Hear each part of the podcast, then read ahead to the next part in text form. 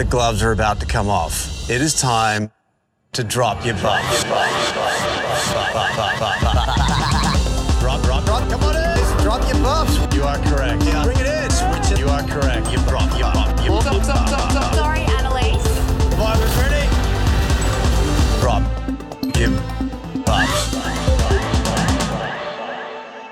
Welcome back to Drop Your Buffs. I'm Sean Ross. And I'm Ricard Foyer. And we're finally here to recap week eight of Australian Survivor, possibly the biggest week yet of Australian Survivor, in my opinion. Ricard. And we're late. yeah, we're very late. Ricard, I, uh, I, I made a grave error in okaying your trip to Mexico.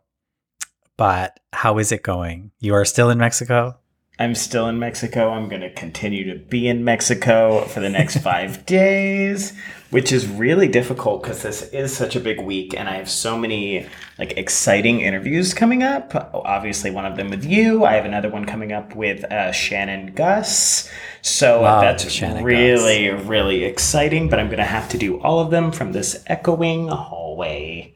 it sounds okay to me right now. We'll see how the final episode turns out. But hey, people should be pleased to be getting anything at all because it's been a real feat to get this done. And I really appreciate you working on your vacation. Yes. For free, no less. For free. Yeah, we just finished um, Sister's wedding. It was beautiful and amazing. And now it is just exhausting, exhausting, hot weather family time. yeah, yeah. Well, hey, I don't have a lot of sympathy for you because it's freezing cold here in Toronto. We're going to start getting back into freezing temperatures for no reason at all, even though it's spring, and I'm mad. You're always mad. But forget this side of the world. Let's go over to Australia, where we had episodes 19 and 20 of Australian Survivor. And wow, we have lost a real legend here. I think both of our winner pick, Yeah. um, Sam, is out of the game. Jordy finally did it. And well, we'll talk about who did it. But I don't think it was uh, It's very sad for me. It's very sad for me because Sam played such an exciting game and it was riveting to watch. And I really do think that even though she went out at this point where there's still so many people left, thanks to this purgatory twist where three people re entered the game, I do think she really has cemented her place as a legend of not just Australian Survivor, but global Survivor. I I really there are few games that I've been more excited to watch, and especially from a returning player. Like it really reminds me of. And I don't want to get too hyperbolic here, but it really reminds me of Parvati's journey, honestly, mm-hmm. where she started in Cook Islands and was really like I mean, she made it much further than Sam did on Sam's original season, but was really like not even really on the radar. It was a confusing choice to bring back because you were kind of like, oh, wait, who is this? I have to go check. I, I don't really remember. And then comes back and just absolutely dominates. So clearly learned mistakes from her first time. And I just feel like Sam did the exact same thing. And uh, I think I commented on her Instagram that to come out of a season and be called the queen in a season where you literally pl- played with Sandra Diaz Twine is an accomplishment that very, very few could come away with. So, very proud of her, but sad to see her go. Yeah, I think what's really, really difficult about Sam going is obviously Sam is our winner pick. We love Sam. We absolutely love and adore Sam and Mark. But I feel like Mark has never had the edit of a winner. That doesn't mean he doesn't have the gameplay as a winner, but he has not been edited as such. And so it kind of feels like a twofold loss here.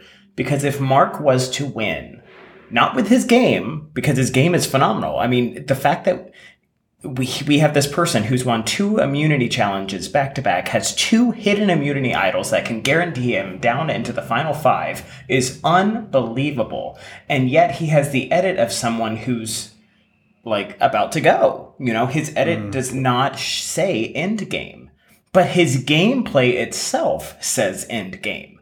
So it feels like we're kind of losing the entire duo because I don't see how Mark makes it as the winner with the edit that we've been shown. Sam had the winner edit. And so if he does win, which please, that's what I want. I want him to win. I, I it would be a very confusing um, edit for me. So it just doesn't seem likely. So I guess we'll see. I, I guess we'll see. But it, it feels like an extra knife to the heart that we're seeing the end of what feels like their story. Yeah, I mean, I feel like Mark still got quite a way to go. He he does have these two idols in his pocket. He has proven himself to be a bit of a challenge beast, having won his second immunity challenge, I think, this week. And I think he really only needs to get f- through a few more to get into that final. So he's got a good shot. Uh, what I mean, I think we could debate the edit. I, I do think he had a pretty strong pre-merge edit. Yeah, yeah. Uh, in terms of just being set up, having the right relationships, people trusting him.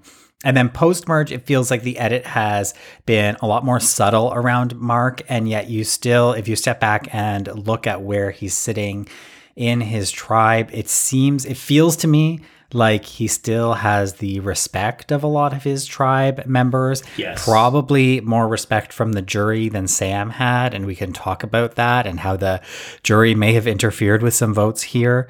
Um, as we talked about in our last episode, that uh, was Jesse reacting to Jordy's story about the idol and giving away Sam's secret, which, you know, we have our own issues with jury interference.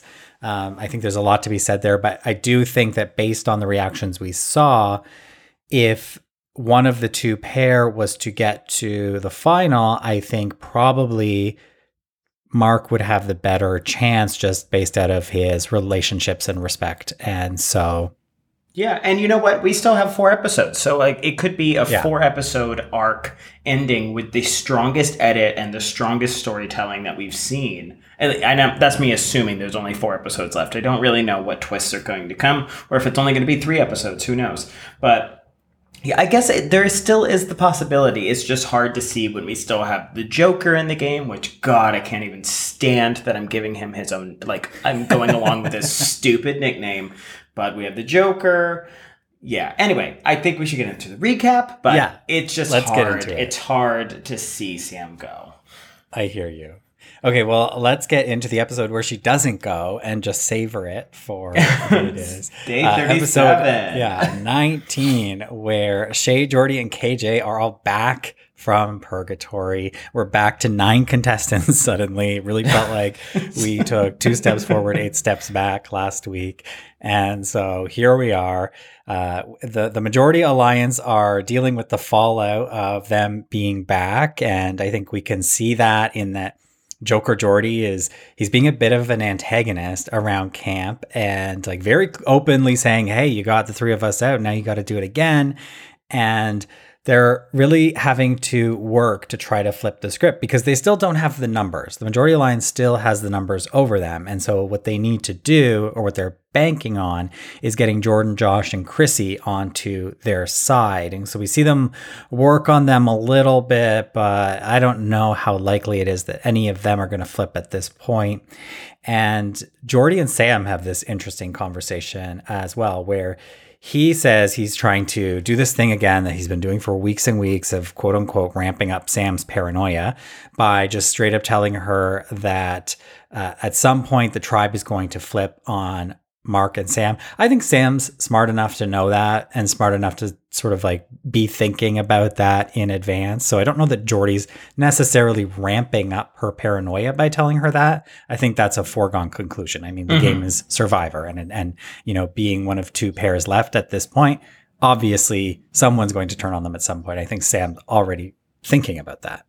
Yeah, and it's funny. Jordy is trying really hard to take advantage of this second chance, and he's hyper focused on Sam. He's telling the audience that Josh is the kingpin, which it just continues to be funny. Josh is clearly a big threat, but it continues to be funny that Josh is seen as this like dominating boss at camp. And I, mm. I still just don't fully see that. So that's a little bit weird. But Jordy also says this stupid quote. Oh, it makes me so annoyed. You don't get second chances in Survivor. That doesn't happen. I was like, literally, have you watched Survivor? so many people get second chances. Literally, the person you're talking about, Sam, has a second chance. Mark has a second chance. Sandra, her 19th chance. What are you talking about? Mm-hmm. it just mm-hmm. bothers me so much. anyway, I'll let that go. But I just feel like Yeah. Jordy Jordy wants to say what the audience he thinks the audience wants to hear. I just get this inauthentic vibe from him. And I, I hate that he's talking like, I have to take advantage of this because I have been given this gift. And he knows how to talk to the audience and create his little story. And it's just really funny to watch. Yeah, I I feel like I feel weird about it because I do actually enjoy Jordy to some extent. It's not that Mhm. I like really despise him or anything, but I do really dislike when players so obviously are playing to the camera and sort of like delivering lines for TV. I do find that inauthentic, as you say. And I don't know what Jordy's like in his real life, but I don't think that anybody really talks like this. And if they do, that's annoying. so I definitely get the vibe that he's, you know, being probably heavily coached by producers. I mean, they're looking for the best confessionals that they can get. Unfortunately, we don't see everybody's confessionals, so we don't know that other people are being coached in a similar way. Or maybe Jordy's just the best at taking the feedback and delivering, uh, and Yeah. that gets him screen time. But I do think like I, I do sympathize with his struggle of like being given this opportunity to come back in the game with the adversaries who voted you out still in there and just having to claw your way back from the bottom.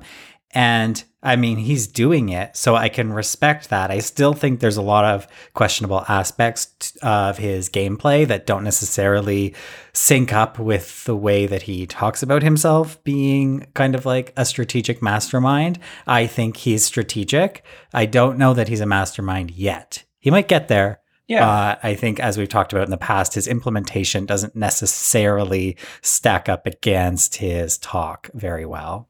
Mhm. Okay, should we go to the reward challenge because we've got a very fun one here? Auction. The Survivor auction, the defunct fan favorite challenge from US Survivor still exists here in Australian Survivor and it's always so fun to see and it's just nice that people are given the opportunity to have something to eat and just have a good time. Yeah.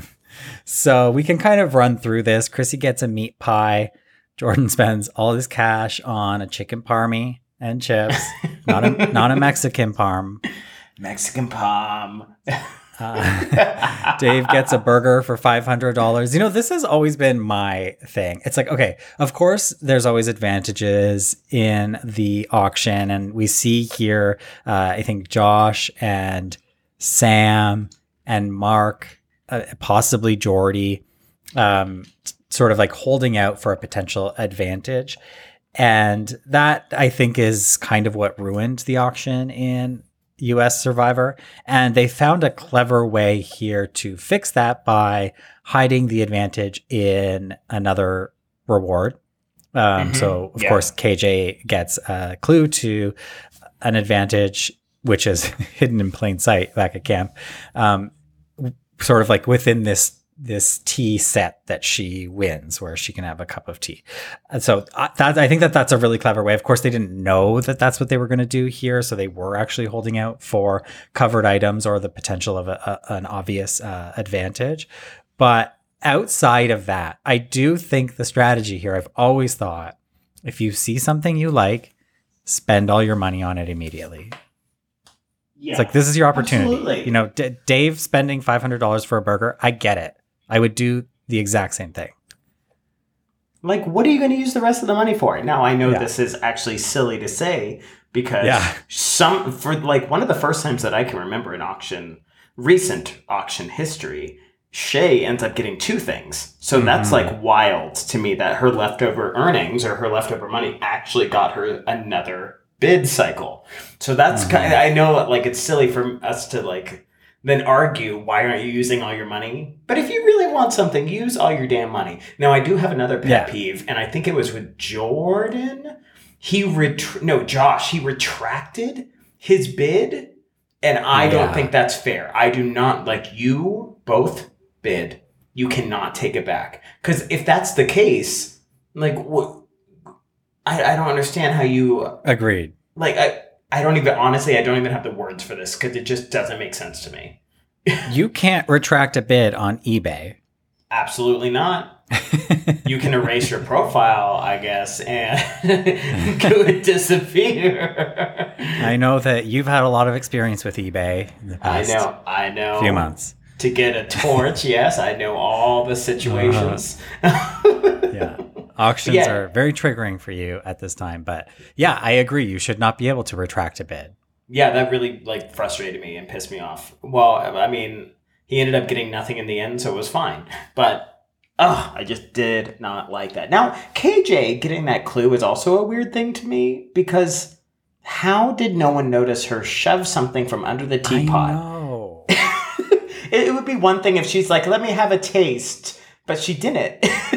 yeah. And how did she? I mean, it must have been obvious that there was an envelope under the teapot because she just like kind of immediately went for it. Yeah. And it was quite clever, but I mean, maybe it was like the angling of where Jonathan's little podium was and where she was versus. yeah, it looked not visible.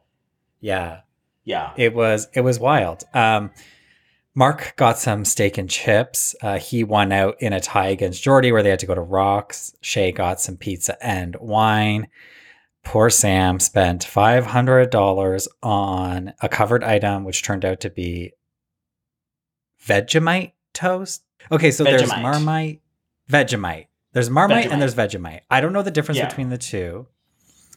Vegemite Uh, um, has a very strong flavor. Uh, I l- first learned about Vegemite from the show Rocket Power. It's a cartoon on Nickelodeon. um, back when I was in middle school, I was like, Vegemite? Yeah, at least she got some toast. That's something. That's something. It's something. It's certainly Jordy got something. It nothing. five hundred dollars something? That's I- true. True. Fair. Jordy got nothing, and he was a crybaby about it. I, I just Yeah. put in my notes, Jordy, crybaby.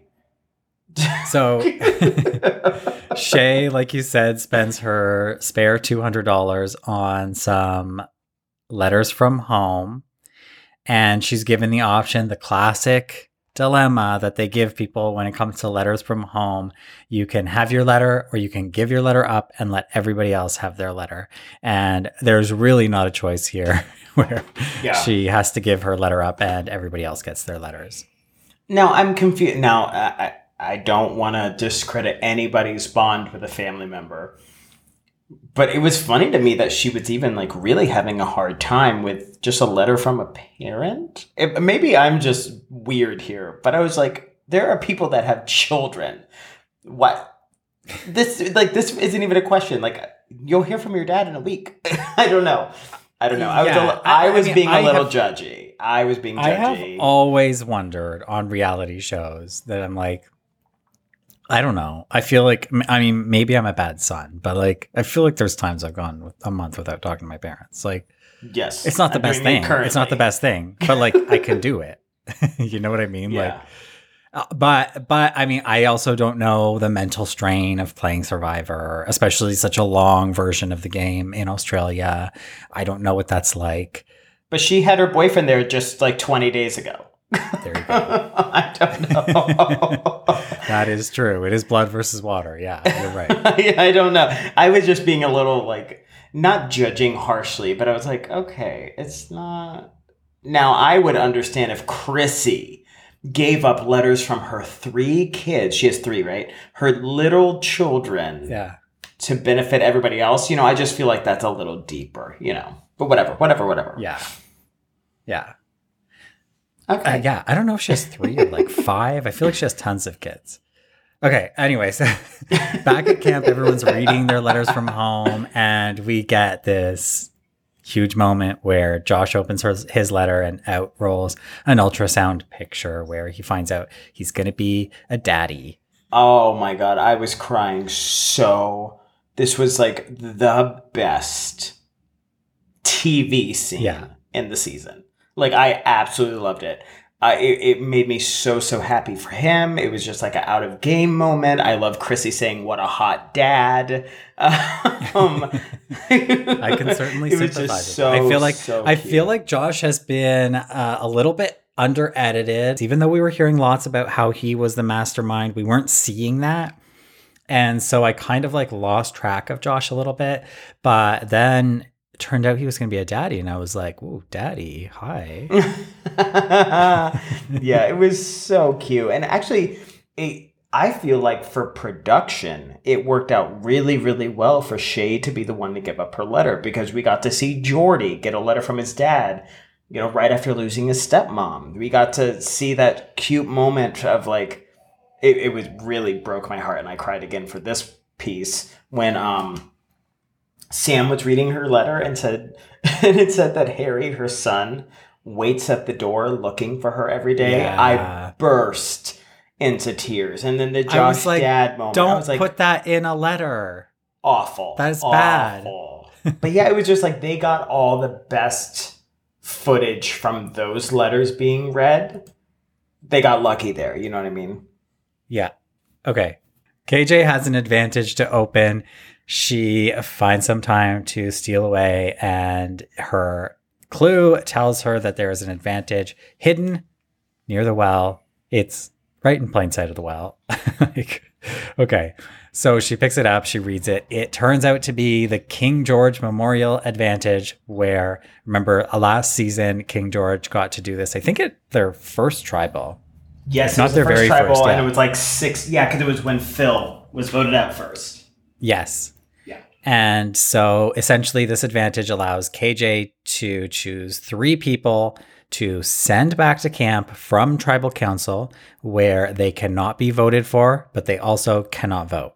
So it there's a lot of options here, I think, or there's kind of like two options that KJ can go for. But I feel like there's a lot to weigh, and either one of them could go wrong or could be really, really great for her. I mean, obviously, she chose well, uh, but I feel like this would really rattle me up until the next tribal. Yeah, and I, I, I mean, not to jump ahead, but KJ, I truly believe makes the best use of this advantage she could have ever done. Like, I, I, I think it was the, it was something that honestly hadn't even really crossed my mind, which I feel embarrassed to say that, but it, I'm just so, I, I had um, King George in mind of just, you know, save yourself, save your friends. Protection. yeah. I i hadn't really thought about the you know the other route of get rid of the other people and stay here. Put myself in jeopardy. I'm still possibly somebody who could go home even though that's very unlikely and use the group that's remaining to my benefit. Like tr- i mean just really really great idea. Now i still think it could have had a similar effect you know with if she actually no with juicy dave they would have gotten rid of dave okay i'm jumping Yeah. ahead i'm getting way too excited but I, I think she did a great great job Yeah, no, I think she she made the right move. It was Yeah. brilliant. You had to anticipate what might happen. You had to anticipate making an argument to Dave in that moment and him sort of like trusting you and siding with you and that that would even carry on beyond that one tribal council. Like there was a lot at play there and i think kj really played it excellently yeah good job kj yeah. okay, but before that, let's go to the immunity challenge. Uh, we can go through this quite quickly because they're going through an obstacle course to collect puzzle pieces, and then they're playing the Michelle Fitzgerald Memorial Challenge yeah puzzle, where uh, this is the puzzle that Michelle completed successfully both in her original season, Kaoh Rong. And also in Winners at War, which she famously kicks down the puzzle after she completes it both times. Unfortunately, Daddy Josh didn't get the memo on that, and he did not kick down the puzzle, but he did blow through it, and he really did it well. I the fact that they did not kick down that puzzle, he is not a Survivor fan. no, Survivor fan card revoked, if he even had one. That was so disappointing. but yes, I'm still very proud of him for winning. I love that he was able to stay steady and continue the tradition of airline crew being successful at puzzles. Good job, Joshy Poo. Please. Okay. Uh, one other thing I want to say from this immunity challenge. Wow. Mark looked so hot. I li- yes, yes, he did. Yes, he did. and I literally wrote this in my notes just to be like, "LOL, Mark looks hot." Like I going under, like there was a part where they had to like, like uh, what is that called when you're just like sort of pulling yourself under a net, whatever, crawling when you're crawling, crawling. He's crawling under the net, and then he's running to the grappling hook, and I was like, "Oof, Mark." Oof. I was like, okay. I was like, I'm just, I'm just, whatever. I'm just lusting after Mark right now. But after the episode, I got DMs from people being like, Mark looks so hot in that challenge. so it wasn't just me. This is an objective fact here. So I, I thought It we have to put this on the record. It's on the record, Mark. You looked fine. So fine. While simultaneously, Sam was looking a mess at that grappling hook, girl. Oh, it was rough. It was rough. Was like, Sammy, girl. yeah, because Sam has been studying Survivor, you know, preparing for her second chance. I feel like this is one of those puzzles. I mean, this is one of those puzzles you can buy online. You know, there's that Etsy store that sells puzzles. I think they sent you stuff, didn't they, Ricard? yeah. They make replicas of Survivor puzzles. And this is one that you can buy. And I've con- seriously considered buying this one because it looks so hard, but also so fun. And it's got this, you know, like iconic Michelle Fitzgerald connection. And Yeah. I'm just like, if I was going on Survivor, I would first of all buy every puzzle in that store. And second of all, I would be practicing the fuck out of this one because it doesn't come around often. But if it came around and you were able to do it, wow, you could really kick ass. And I just feel like I'm not saying that like Sam bought the puzzle and practiced it, but I feel like Sam could probably kill this puzzle. Just just a feeling I have. Yes. But the fact that she could not hook the puzzle pieces was rough. It was rough to watch. And you know, sometimes you think it's the editing and that they're like showing somebody still struggling while other people are pulling ahead. But because of the setup of the challenge, you literally could see Josh completing the puzzle the entire time Sam is in the background just chucking her hook, pulling it back in, chucking it. It was rough. It was rough. It was so funny. We can't be good at everything. yeah. Okay. Yeah. Okay, so Josh has immunity. We have some strategy to get to. Sam wants Jordy gone again because she doesn't want him campaigning against her with this story about how she stole Jesse's idol and now the couple has two idols. She I I feel like she knows, like I've been saying, that the more he continues to stick to this story, I think the more believable it becomes. Because if he was lying, I think it would be really hard to keep this up day after day after day, trying to convince people, especially after they've told you, we just don't believe you. But if he's playing like they have two idols, it becomes a lot more convincing. And for that to stick around as long as it has, I can totally understand why Sam wants Jordy out, as opposed to maybe targeting someone who might be easier to convince people to vote out, like a KJ or a Shay. Yeah, totally, totally. Now, like, in while this plan is going on, and the fact that Jordy has some numbers with him, with Juicy Dave being so wishy washy, and you know he has his uh, comeback to the game alliance, whatever you call them. Um, it's it's really brave and smart for them to discuss the fact that we are not using these idols, and not only are not we not using them, we're leaving these assholes at camp. Like that is- it. It took away a lot of my stress as a viewer of oh god whose bag are they in? What if that person leaves? When can you give it to the other person? The fact that they're just at camp they belong to you both nothing will change that was so brave and smart and exactly what we talked about sacrificing one of yourselves possibly Mm-hmm. For the other one to succeed and them having both idols and like glad we called it out and glad to see it come to fru- trying to come to fruition um yeah, Yeah, that's really all i have to say about that but it was yeah, brave totally mind blowing to me. Yeah. That that we like we called this out weeks ago as and it was just a random thought that occurred to me in the moment that I was like I asked you when do you when do you as a couple say, look, only one of us has a better chance that like this is a target being together. This is a target people know we have one idol. If they find out we have two that's even worse. And at what point do one of us sacrifice ourselves and go home to take some of the pressure off being a power couple and having these idols? And like that they're already th- they're thinking about this already. And it was so cool to see that because Yeah. i'm not sure that everybody's playing at that level. They're Um, not. we see okay. I'll tell you. they're not. we do see the Purgatory Alliance try to convince Jordan and Josh to turn on Sam and Mark. They want to split the votes. Uh, Jordy's plan is to split the votes between Sam. So four votes on Sam, four votes on Jordy. Again, he's willing to risk his game on this. And then one vote on either KJ or Shay. And the worst case scenario, of course, would be that Sam would play her idol and Jordy would go home. And the best case is a revote where they can safely take Sam out and send her home with an idol if she's got it on her. And that's Jordy's plan.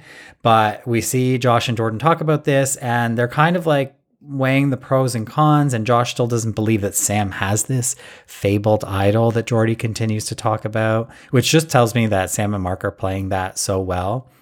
And Josh and Jordan also recognize that although Sam and Mark are dangerous, they know that Jordy's a huge challenge threat, but also a huge jury threat if he gets to the end. So interesting to see them sort of grapple with this and and try to to determine who they need to move forward with and at what point is it right to turn on Sam and Mark at what point do we need to get Jordy out it's a very fine line I feel like for Josh and Jordan here Yeah. Yeah. Um, also, as you say, we see this fascinating conversation with Sam and Mark where they talk about not wanting to reveal the second idol, having to be very, very careful about when and how they play it, because as soon as it comes out, it vindicates Jordy. It confirms to everybody that his story was true all along and that Sam and Mark have been deceiving everyone. And I think there's a right time to do it. And that window is very, very, very small because at this point, there are way too many people left in the game for that story to come out. I think that's got to be like a very end game thing. Possibly like you might not want to pull that idol out until the last chance to play an idol. It's what I would think uh, because anything before that really gives people the opportunity to turn on you. the the fact I know there's been so much discomfort with this second idol talk, and it's been such a target on Sam's back, and it's been so it's been so controversial. But if it's able to either just get Mark one step further, as we'll see since Sam leaves the game, or get out a big player because of the uncertainty of it even existing and it being used to blindside someone, then all of that discomfort was worth it in the end. All of it. And so mm-hmm. I'm so glad they haven't just been like, oh, you caught me. Okay, I tried to get. No, they stuck to their fucking guns and they've made it happen. And it must have been very uncomfortable. It must have really sucked, but it's all worth it in the end. Potentially. Yeah. There's also, before we go to tribal, there's one more thing I want to point out, which is this fascinating conversation between KJ, Shay, and Sam, where KJ and Shay pull Sam aside, and Sam tells them that the majority is voting for Jordy. And she kind of makes a pitch to them, which is that there's always an opportunity to play together if they follow the majority. You know, they can they can just vote along with the rest of them. Jordy's going home, no questions asked, and it opens the door to potentially working together in the future. And I think this is really interesting because we've seen Sam leave her options open. Although she's gone kind of the safe route post merge with this majority alliance, I think she's starting to realize there's going to be a problem here, especially with Jordan and Josh being a couple who could potentially turn on Mark and Sam or whoever's remaining of the Mark and Sam uh, duo. That at some point that's going to fracture and KJ and Shay could be decent allies. I mean, yes, they're tied to Jordy, but I feel like that's purely based on the purgatory twist and sort of being out of the majority alliance. But remember KJ was in the majority alliance at one point. So, you know, they had they do have a history of working together and I feel like I mean, especially after some of the things that have happened in the past week that there's going to be an opportunity for KJ and Shay to mix things up in a big way. They're in some ways free agents once the numbers get to the right place. Yeah, and like it's not to just go a stereotypical or tacky route, but there's also the option for a women's alliance with Chrissy, Shay, KJ, mm-hmm. Sam. And it's like, do you it, I think that would be a pretty easy pitch for Chrissy or for KJ and Shay of like, do we want one of the cousins to win? Do we want freaking Jordy to win? Like, do we want Dave to win? No. Like, one of us needs to win this damn game. Look how hard this season is. We've outlasted all of our male counterparts. Let's make this freaking happen.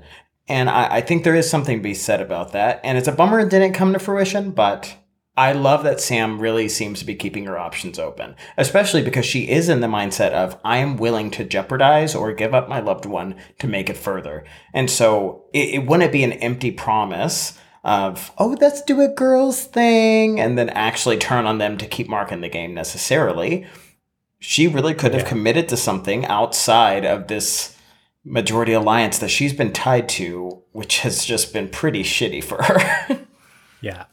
Plus, you truly just never know what's going to happen. And I think we heard people remark on the fact that there was no advantage at the auction and speculate that, well, maybe somebody did get one and we didn't see it. So, knowing that there could be something floating out there, I think it pays to go and talk to people and leave your options open. And of course, she had no idea what KJ had in her pocket. But I mean, the way things shake out here at Tribal, it, uh, much of it, I think, has to do with Sam's acting uh, her Oscar winning performance there at Tribal. But I mean, maybe there's some aspect of that of KJ keeping her options open because Sam opened the door to her. Uh, I don't know that KJ would have felt that comfortable with Jordan.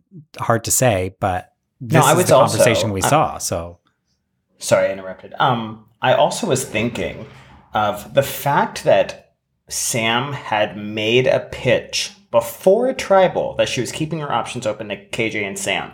I think that really was able to um, kind of help her her acting situation at tribal by mm-hmm. not just doing this BS show off thing of, I have an idol, do you want to do something? And it coming off super inauthentic. Obviously, they did not choose to do something with Sam, but it didn't come off as inauthentic because she had already put it out there before knowing anything about this advantage, which I think is showing that Sam, keeping her options open, constantly putting in the effort, talking to people, even Jordy at times, it shows that she is kick ass at this game. And it just kind of adds something to I said something a very long time ago about a different season of when the best time to create relationships in my opinion is is when you are in a place of safety talking to another person who has safety because it's showing that you want to make relationships and you're not forcing yourself to because they have power. You know what I'm saying? And yes. And so for her to you know, sorry, there's a lot of noise going on. For her to put herself out there when apparently everybody knows about her two idols, talk to KJ when she didn't really have to, and then act tribal once again try to make an attempt at talking to her. It just shows like I've consistently been willing to try and work with you. And I think that just adds to um, Sam's game. I really I just do.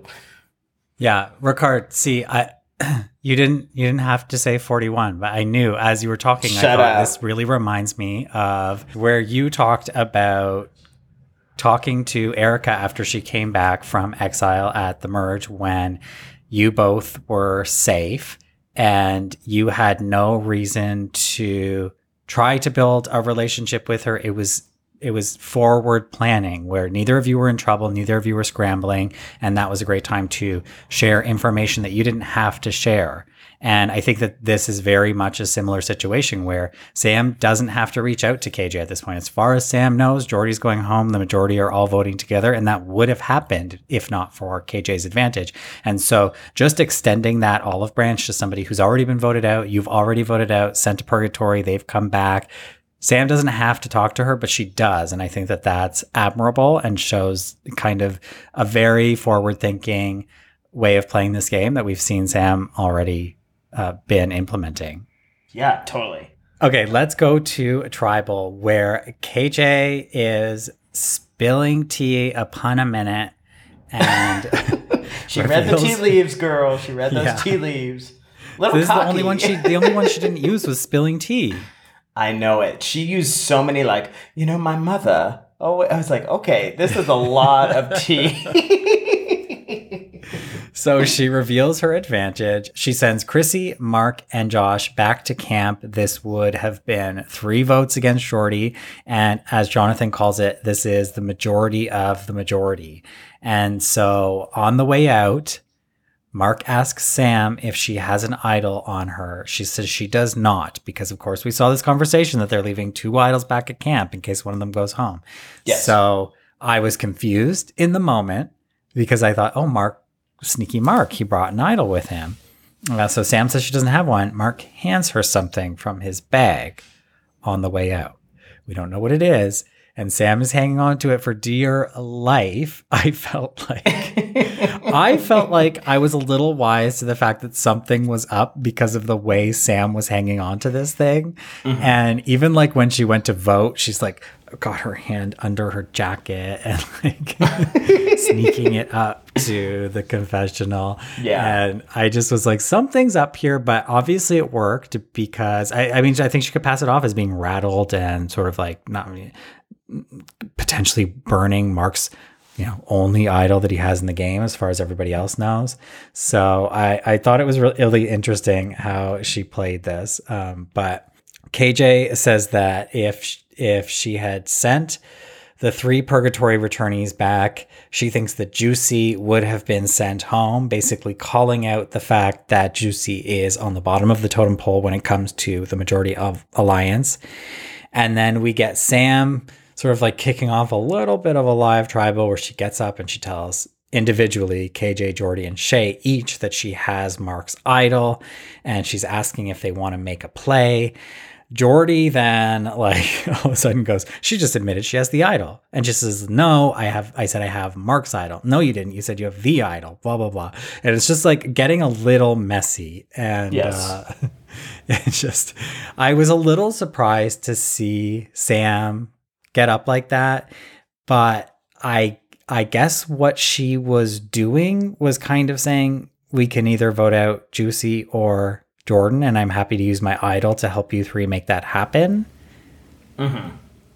And so it was an interesting play. I, I don't know. I mean, obviously it was successful enough. She bluffed that she had this idol on her when if it turned out that she had nothing, uh, because they do vote and Sam votes for Jordy, Jordan votes for Jordy, but the Purgatory 3 plus Juicy Dave vote for Jordan. I think the only reason she made up, I don't think she ever knew, like, they were never going to make a play with her.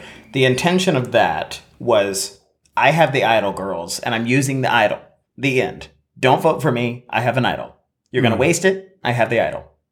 like, I think it was just a way to ensure that they did not do it. I really don't think there was any gameplay involved because I, I, I don't think there was a possibility for something to happen with Jordy at that time. But to ensure that Jordy really heard her words, I think that was the main intention there. But yeah. who knows? Who knows? I mean, yeah, tricky to say. I mean, going to, I was surprised that she went to Jordy and said, I have the idol. Because I could see going to way. KJ and going to Shay and going to Jordan and going to Juicy and saying, like, look, I've got my idol, play it for myself. They're going to vote for me. Let's vote for Jordy. Like, she could have done that, but I mean, maybe it was just too clear that they weren't going to do that at that point. They had used an advantage to gain the majority at tribal. They're not going to squander that by voting for one of their one of their core allies here, the Purgatory Three. So, yeah, I guess you're right. You're probably right. Uh, but what's so fascinating here is that you know Jordan's voted out, um, but in that process, Sam pulls out her bag, empties it, or turns it inside out, and is like, "I didn't have an idol." No, I was. Did she have to do that? No, I was actually pretty confused by that because it would been it, it wasn't really a necessary thing unless she was saying I have my idol, you know, and using her fake or her second idol as the reason to not vote her out, and then being like, "LOL, I actually never had that fake idol." Jordy has been lying to you this whole time. There's no idol. But the fact that she was referencing Mark's idol, which is real and everyone uh-huh. knows about it, there was actually no reason for this. Like I, I see, I see why she did it, but it was that wasn't necessary for this idol. I feel like she was scenario. caught up in the moment. I feel Yeah, like it yeah, was the heat of the moment that she was like, "Oh my god! Like I can't believe that worked. I can't believe Jordan got sent home. I have so much damage control to do back at camp. I can't, like I just can't believe this entire situation, and that I've been acting that I have an idol, and just like let me get this off my chest. I don't have an idol, but I don't. It just wasn't thought out. It wasn't thought out. I know, especially after Mark also, like Mark also made a scene saying like, "Here's the idol." Not that everybody heard it, but he also was a part of this acting ruse, and I think it just made it a little bit more difficult to navigate. Um, Yeah. What were you saying? Well, I was going to say that I do think that in some way she may have thought, look, I didn't have an idol this whole time. And if she wasn't holding on to an idol and Mark didn't actually give her an idol, then do they really have two idols? Yeah. You know what I mean? Like people might think if she didn't actually have an idol on her and Mark didn't have one to give her, what are the chances they're actually hoarding two idols? It would Yeah. seem highly unlikely to me. If I were somebody, if I were, say, Juicy Dave uh, Yeah. or KJ or Shay, somebody that Sam might want to work with. That's just using a lot of brain power for hungry people.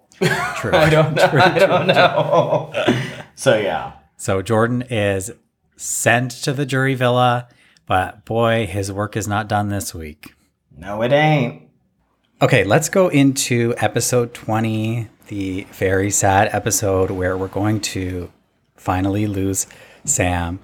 And the players return from tribal, and Josh is fuming when he finds out that Jordan has been taken out in this bizarre twist, and he wants Dave to pay for flipping. There's some really uncomfortable scenes here where it feels like the majority alliances, particularly Josh and Mark, are just laying into Dave, and Mark is like, "There's going to be consequences. There's going to be consequences," and I think Josh is even calling Dave Judas, and they're talking about the kiss of death, and ooh, it's getting so personal here. And But I've got to is- say, Juicy Dave is also a sassy little bia. Like uh-huh. he is like, oh yeah, no, no, no," like he has plenty to say. Oh yeah, he's holding well. his own. He's holding his own, and he's saying, "Yeah, there are going to be consequences, Mark. You and Sam are the only couple left, so watch out." Yeah.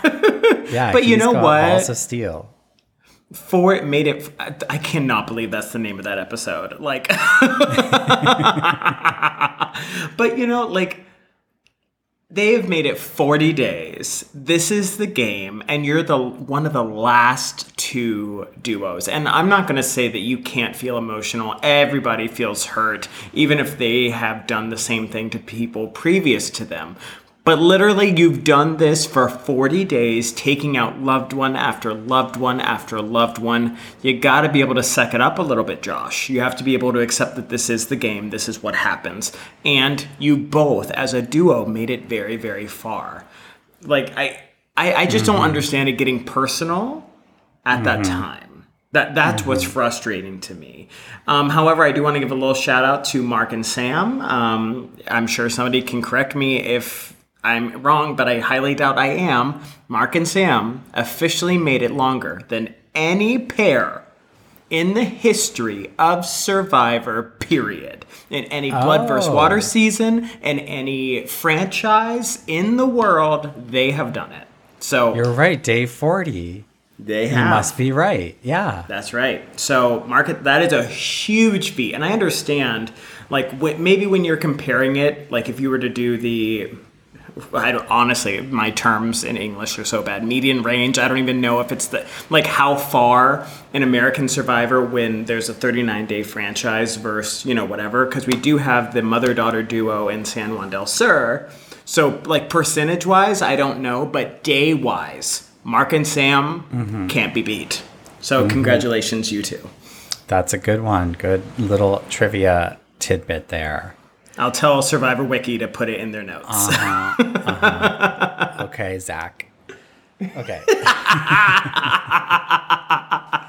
so I feel like we have a really interesting dynamic here because we have basically two equal alliances at this point, uh, you know, straight after this tribal, where the numbers are basically 4 4, and Sam and Mark have two idols to use. And what could go wrong? Everything. Everything could go wrong. yeah. So yeah, they wake up on day 40. It's the morning after the night before. Uh, we have Jordy rehashing the previous night's tribal council, and this really rubs me the wrong way because he is low key taking credit for KJ's move. He's not explicitly saying that, but just I think by nature of the fact that he's the one getting the confessionals and we're not really getting an opportunity to hear a whole lot from KJ about the decision that she made and really like bigging it up as her own move. We're hearing it from Jordy where he says, Full credit to KJ, finally I got her out of her shell. Like, I'm sorry, Yeah. but you didn't know this advantage existed, Jordy. Like, we are not going to be taking credit for a woman's move. Not today. Yeah, but unfortunately, this happens in every franchise and every season. The men just think, look what I've done to embolden this woman to make a move. It's so obnoxious. I hate it. I hate it because hate this it. is such a big moment for KJ, who really hasn't been given a lot of big moments, bes- despite playing like quite an impressive game where she's been voted out twice and she's still in this game. And it's just frustrating beyond belief that she has this really brilliant execution of this advantage that is very forward thinking and not necessarily what everybody else would do using this advantage. And then we get Jordy talking about how great it is that he finally got her out of her shell. KJ deserves so many props throughout this entire season. I mean, she's been put in a bad situation multiple times, but I mean, when you really break it down, none of it was the fault of hers. It was protecting her loved one, it was protecting her sister, it was navigating, but also, you know, turning against her sister and accepting what is to further her game. And unfortunately, it just put her on the outs, but she has navigated the game very well. She has not been at a high alert threat level but is a threat in the game but they just vote her out for convenience or you know what they consider to be easy in that moment but her actual gameplay she deserves so much better and kj i know you're listening girl you are kicking ass in this game i'm so proud of you and you really deserve a better edit you truly truly do I think KJ could go final three.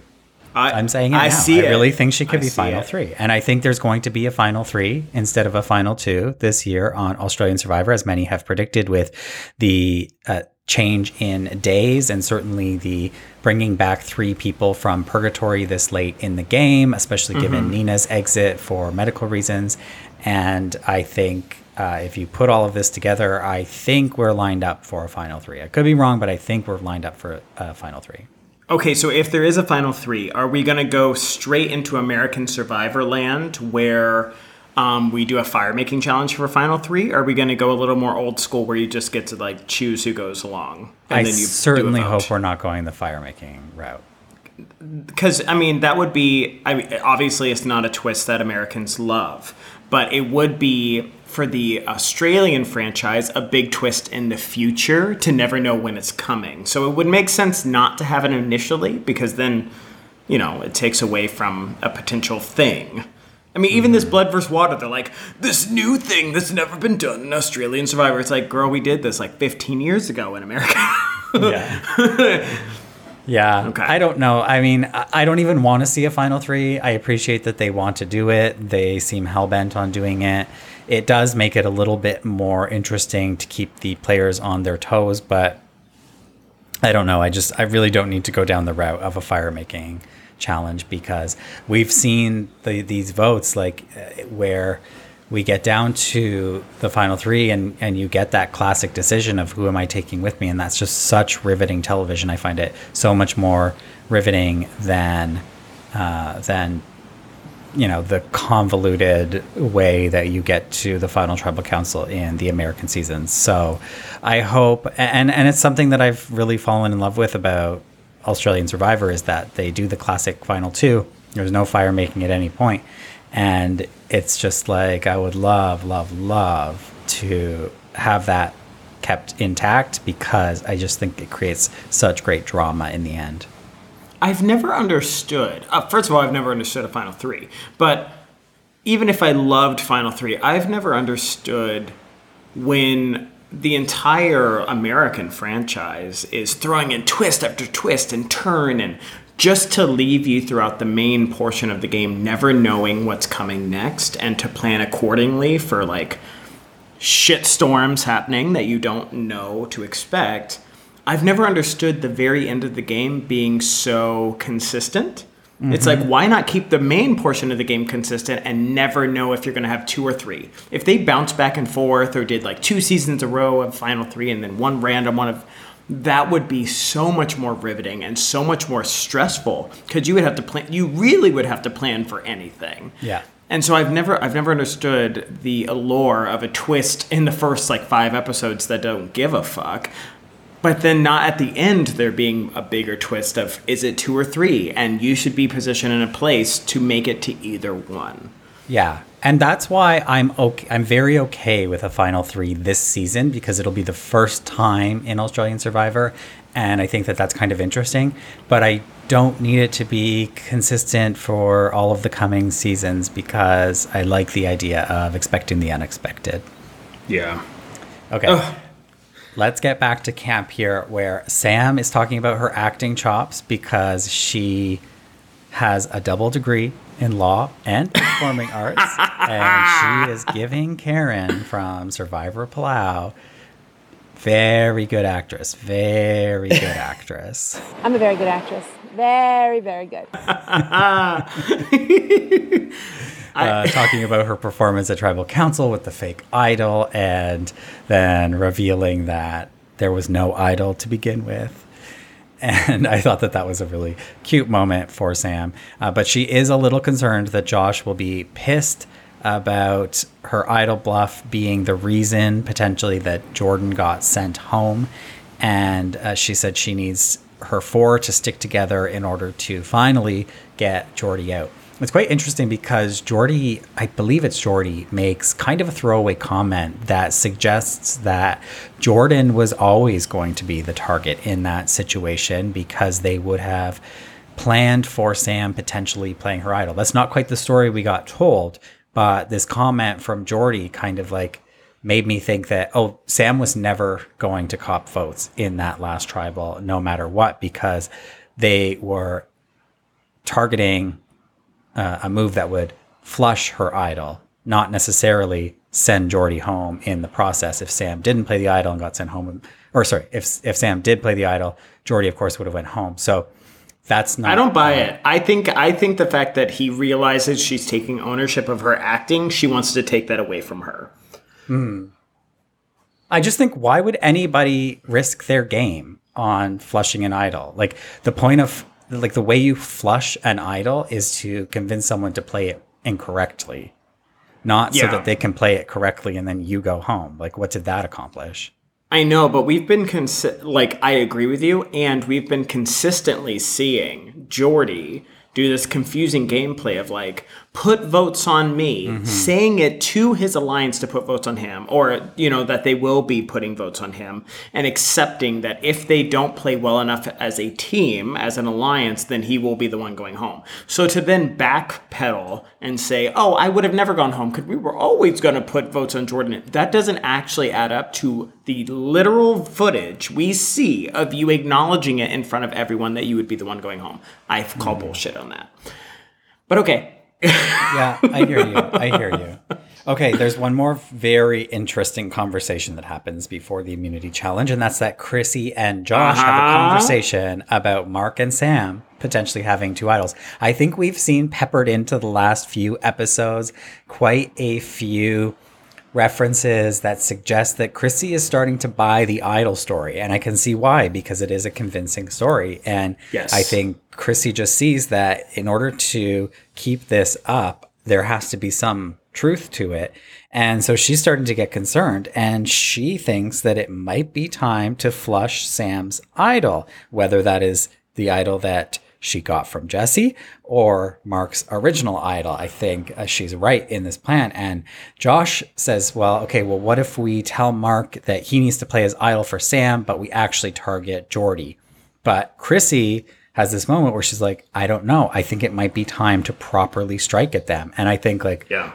this is so exciting to see from Chrissy because I didn't expect it. I didn't expect that she would ever come for Sam because her game has been so heavily based on loyalty to her allies that I was like, I am so thrilled that she is doing some forward thinking here and ready to make the move because it tells me that she's really grown in this game. I mean, episode one, she didn't know what tribal council was. and here she is now plotting taking out one of her closest allies. I love that.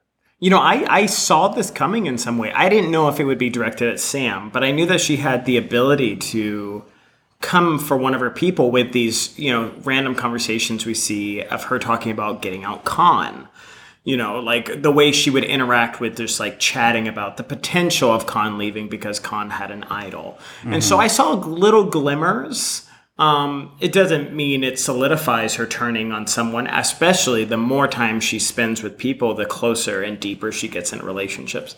But I, I knew she had the potential to do what's best for her game. And I loved her quote that really has nothing to do with if there are two idols or one idol, but just her realizing and like kind of smacking her head in her confessional of, I'm protecting the last double with an idol. What's wrong with me?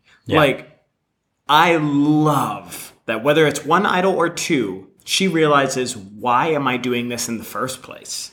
Yeah. Now it's even riskier with two, but like, what the fuck am I doing, Chrissy? Like, do I want to win this game? Like, well, do I want all of this time to be for no reason? Um, so I'm really, really glad that she did that. Or it, like, Chrissy, it's winner talking edit about this. incoming. Like Here it comes. I'm ready. I'm ready. Okay, let's not get too far ahead of ourselves. Let's go to the immunity challenge where they're playing a really fun challenge that almost to me felt impossible, uh, where they are rolling a ball up an incline and they're setting up dominoes one by one before the ball rolls back down to knock them down. So it's really a test of mental strength, but also endurance and speed and agility and precision. I feel like it's testing a little bit of everything, and I love it because anybody should be able to complete this challenge. I think it's like pretty uh, fairly distributed in terms of athletic ability, but it's like how hard can you focus on this after 40 days of not Yeah. having any food and i just found it so fascinating and literally watching it i thought at multiple points this is impossible Yeah, there's something that always frustrates me about challenges when the viewer, the audience, isn't privy to all the rules of the challenge. Because, I mean, I think we're all bright enough to be able to use context clues to figure out that they can only take one piece at a time to the initial pedestal to stack them mm-hmm. all up. But we're not made like we aren't told this explicitly. So I'm confused of are you choosing to put one piece up at a time? Is there a rule that you can grab two but they both have to be standing? Like what what are the rules here? Cuz I'm confused why people are doing one piece at a time. On top of that, I, I'm just kind of confused about this. I feel like you can take as many as you want, but you only have time to take one. I don't know. Or it's But like I never saw I feel like any, you're playing I it never safe. saw but- anyone take more than one. And if I did take just one, or if I took two because I was allowed to, I would at least take two, put one standing, and leave the other one just laying there. I like. I just want to know Yeah. the rules. That's that's my only issue with it. Yeah, I did find there is a rule that confused me, which is that if you knock down your dominoes, you can just reset them on the spot. It's not like you have to go back to the beginning, which I think is the only oh. thing that makes this challenge actually completable. So I get it. But I was definitely confused that as soon as your dominoes get knocked down, it's like you throw the ball back up and you've got time to reset all of those ones at the start. You're not hmm, starting back I- from square one. I thought they had to roll the ball and like still like have the ball on the pedestal going up while restacking. Yeah, they do. Oh, okay. But Okay, I okay. I mean that they can restack on the spot. Like they can throw the ball up and they can restack like 10 if they have the time. Oh yeah, no, I understand. Okay, okay, Yeah. yes, yes, yes. But truly like I don't think there's another way of completing this challenge if they didn't let them do that. Yeah, I do. I love this challenge, though. I feel like. What do you think you would do? I, I, I think I would just slowly, even if my ball gave me enough time, rolling back down to 2 2, I would just do one at a time and take my time. Well, yeah, you have to take your time, but you also have to move so fast that uh, at least you know the farther down the line you get, the less time you have to get back to catch your ball. And I'll tell you what I would do. I would do what Shay did, which was not even get be able to get the ball up the, the incline in time. but that's what I would do realistically. I couldn't do it. I could not do this challenge 100%. I know that I can't do this. I would start at the end. I would put the last piece on first. And I've Now never, that I wonder if I wonder if that's a rule because they all start at the beginning, and I don't know that you can start at the end. I don't know. I'm like, I see. This is why I want to know the damn rules because I want to know if people are thinking outside the box or if they thought outside the box and were told, "Oh no, no, we've already thought about that. You can't do that." Because me exhausted me, I would want to do the furthest pieces first yeah, when I, I have get the most that. energy. I get that. I think that that, but but that kind of breaks the challenge because if the ball rolls down, then you have so much time to catch it before it knocks them down. I think you have to start at the beginning because then what are the consequences of the ball falling down? I know, but like breaking, that's what I love about new challenges in a franchise the potential to break the challenge until they correct you. I mean, think about all those seasons where we have people with two platforms up in the air and they're like taking steps. You know what I'm talking about? I, I Yeah. don't know what the challenge is called, but instead they just have one person stand on the platform while everybody's in the water and just carry them. Yeah, when And James I carried love Parvati that. across in uh, Yes. Micronesia, I believe. Yes, Yeah. I, I love that kind of shit. And so I'm just curious, did they already pre-plan for this, or is, are people too exhausted to think about something that might be easier? Not even saying that this will be easier, but there's less potential for a, a ball to roll and knock all your shit down. Yeah. And th- here's where I'm going to be revealed as not a great survivor historian here because I think I might be wrong, but I have heard, I think that this challenge has been done before. Uh, well, even so, I, you know what? I would be the difficult asshole, kind of like a George, King George. He's always like talking about the the contract and what he is and is not allowed to do, even though we didn't see it on camera in Brains vs. Brawn. Of like, well, I mean, if the spacing is up to me on how much I space the dominoes, I would put the first domino down at the beginning, and then I would very awkwardly space starting at the end. like hmm. I would do, find some technicality. Yeah, I see to make this saying. shit happen. Yeah. yeah. No one says you can't space them out by the span of like 25 dominoes. Exactly. So when I'm on Australian Survivor, keep this in mind. I will be doing this. Let's not get ahead of ourselves. Okay. I'm not getting ahead of myself. I'm ready to do it. Okay, okay. Putting it out there.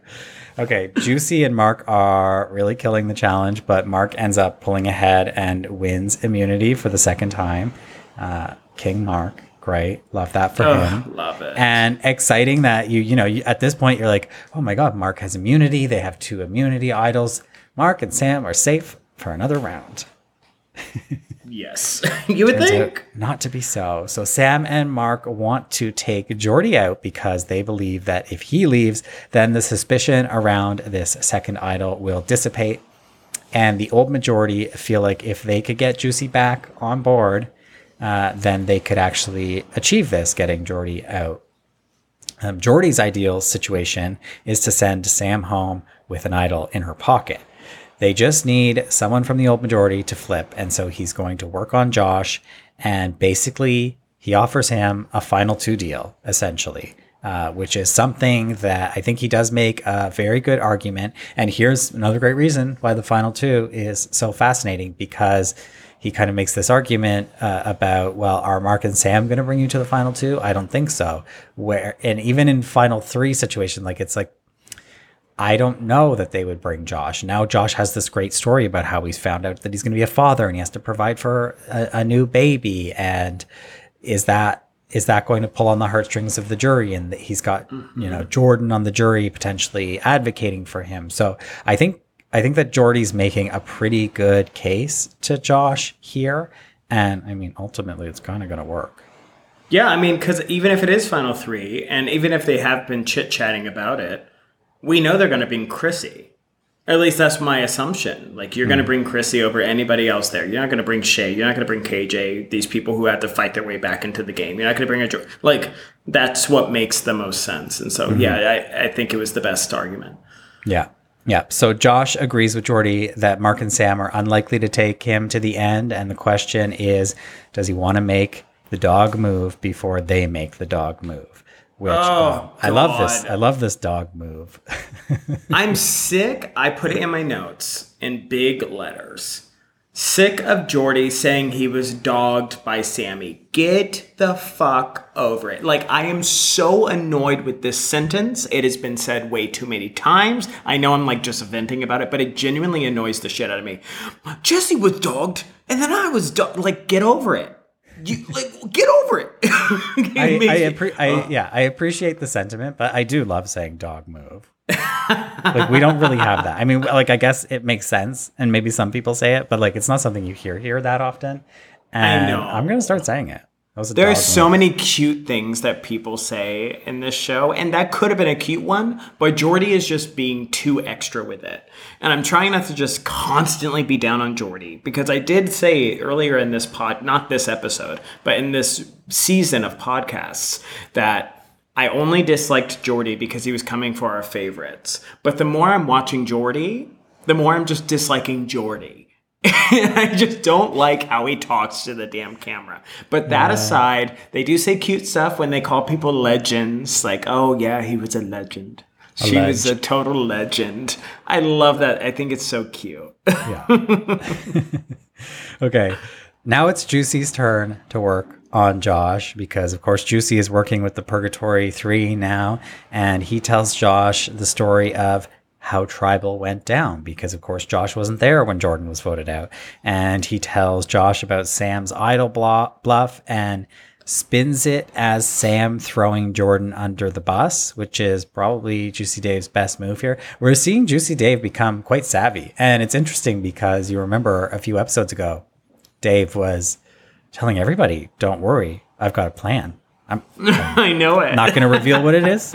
Uh, that that is my private information, but he's had a plan for weeks now, and hey." he might have actually had a plan. Suddenly we're seeing a plan come form here, and it's quite smart. Like I, I, I'm kind of impressed with Juicy. I think it was the right move. Somebody had to flip on that alliance. I think Juicy read the room right, uh, maybe with the help of the Purgatory Three, that he was on the bottom of that alliance, and uh, here, here he is trying to flip the script, and he's doing it.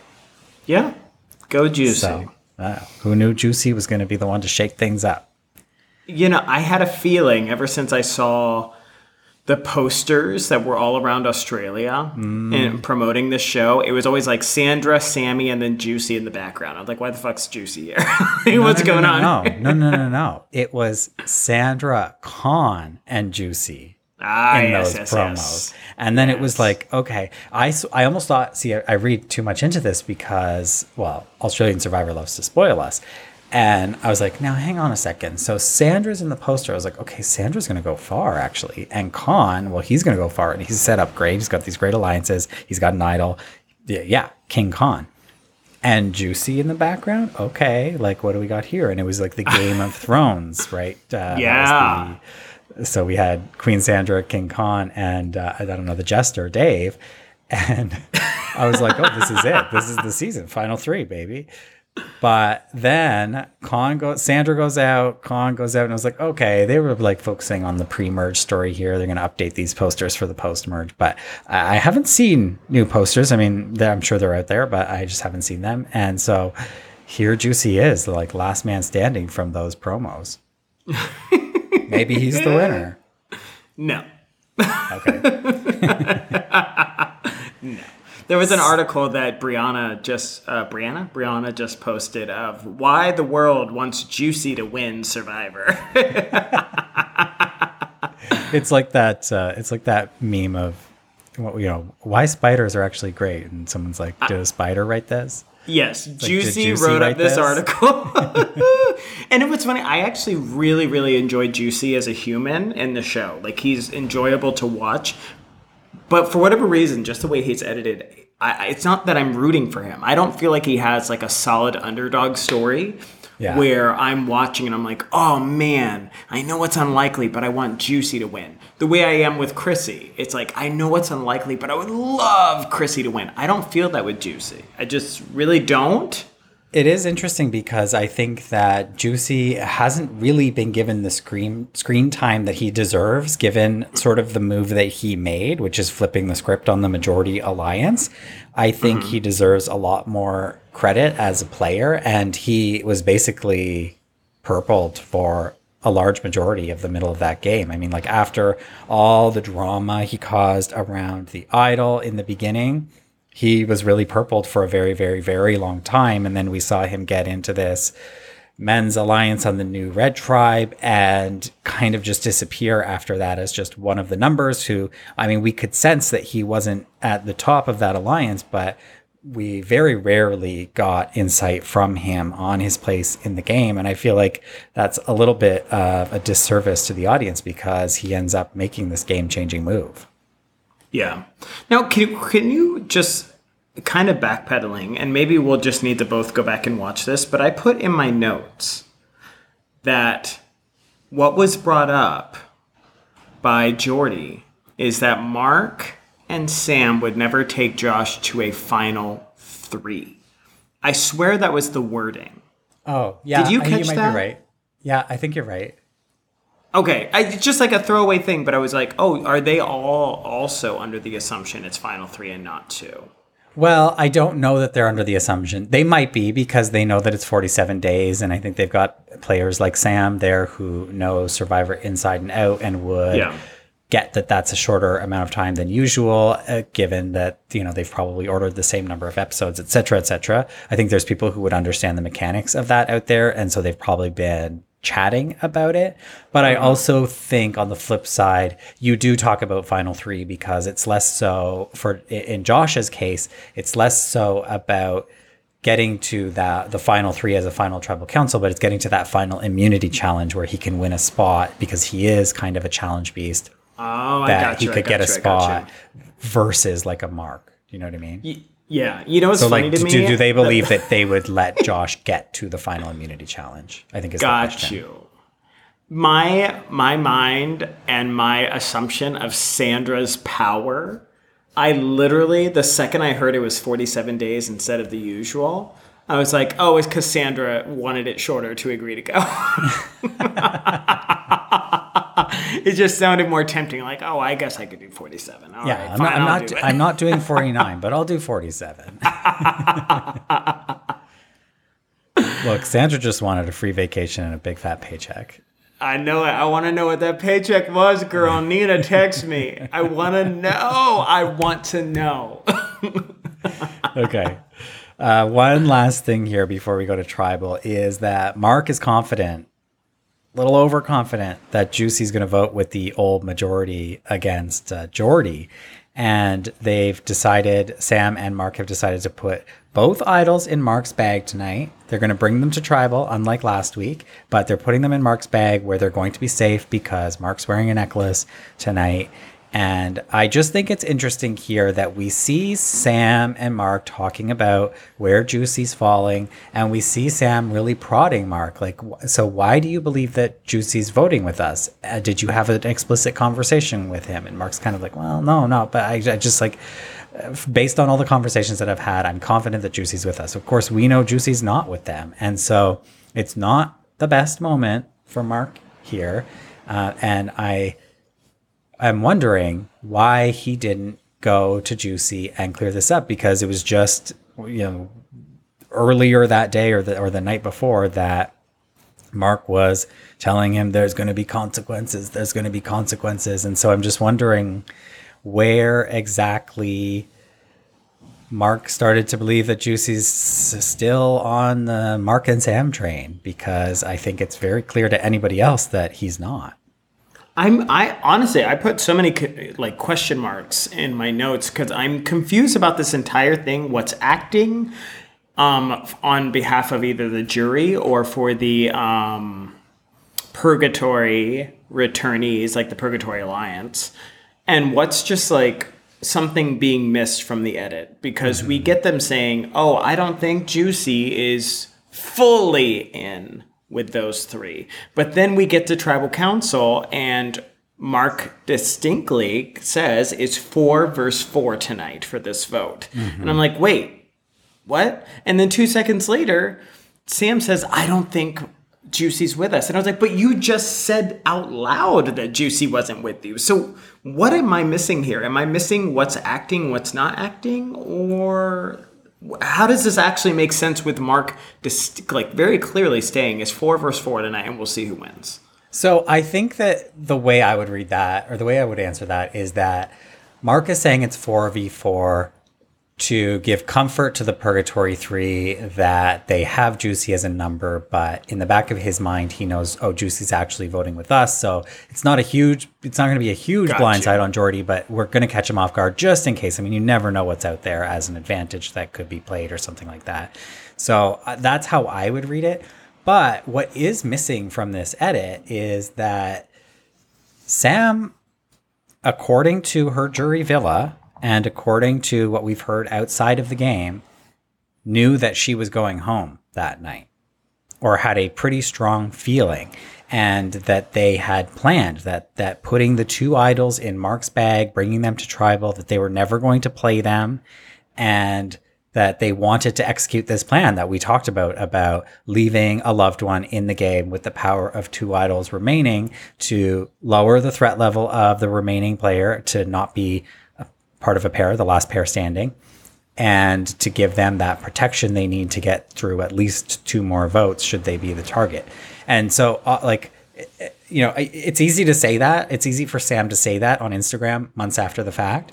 But the fact that it shows up in her jury villa episode, where it's literally she's in the car on the way home saying, you know, I knew we were going to go home. We had this conversation. I knew I was going to go home. We had this conversation that Mark was going to be staying in the game with the two idols, blah, blah, blah. It's like, why didn't we see that? And so why are we seeing this again, this, this faux paranoia from Sam at Tribal where she's going, oh no, Juicy's not with us. And all of this when th- this was a plan that they had all along and and when did this plan start did they know this back at camp when they were talking about whether juicy was on board or not uh, it's just uh, did they know josh was potentially going to flip Th- they something gave sam the inkling that she was going home that night but we did not see that uh, Well, you know, when we have Sam to interview at some point, hopefully soon, then we can ask her her intentions and her understanding of exactly how that day was going to go down, mm-hmm. regardless of how the jury interactions molded the vote,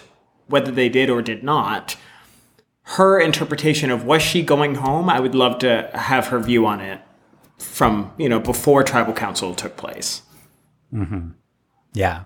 It's going to be very interesting to hear what Sam has to say after this whole thing is done because I feel like there's nobody in the game who has had a better read on the game. I mean, I know that sounds stupid because Sam is not in the game anymore. She's been voted out, but I still think she has the best read of what's going on. And if it's true that she knew she was going home, then that there's my point that she made this decision that she would sacrifice herself for Mark's game. And, uh, very curious to hear more about that. But getting a little ahead of ourselves. Let's just talk uh, about how the tribal went down because there's some shady things going on here. Uh, Dave is rehashing Sam's performance at the previous tribal, tipping Sam, Mark, and Josh off that Dave is not going to be voting with Jordy tonight. And that's where we get this interesting dynamic of Chrissy whispering between Dave and Josh being like the liaison between the two of them. and Chrissy whispers to Dave, asking if they're voting for Josh. He says no, that the Purgatory Three are not voting for Josh. And he says now is their chance. I presume this means to send Sam home. Then Josh is having Chrissy communicate to Dave uh, whether he'd rather take Sam out or simply flush her idol. So, do you actually want her to go home or do you want her to play her idol? Like, what are you looking to do here? Because I guess what they're asking is, you know, we, we could continue working as the majority alliance, but if we're really worried about this idol, we can make Sam play her idol and Jordy will still go home, right? So she's basically checking with Dave. Is that what you want to do? Or do you actually want Sam to go home? And he tells her uh, he wants to take her out. Chrissy then relays this back to Josh. And then Josh tells Mark that Dave said he's 100% with the old majority, but he doesn't believe him. Now, where did that come from, Josh? Is this something that, you know, because it's not, it's not what Dave said. And so, is this something that the editing has cut out what the conversations actually were, or did Josh just make up a porky pie to tell? I think Mark? I think he made this up just to encourage um, the idol to continue to be played or be an option in Sam's mind. I, I like. I think he was.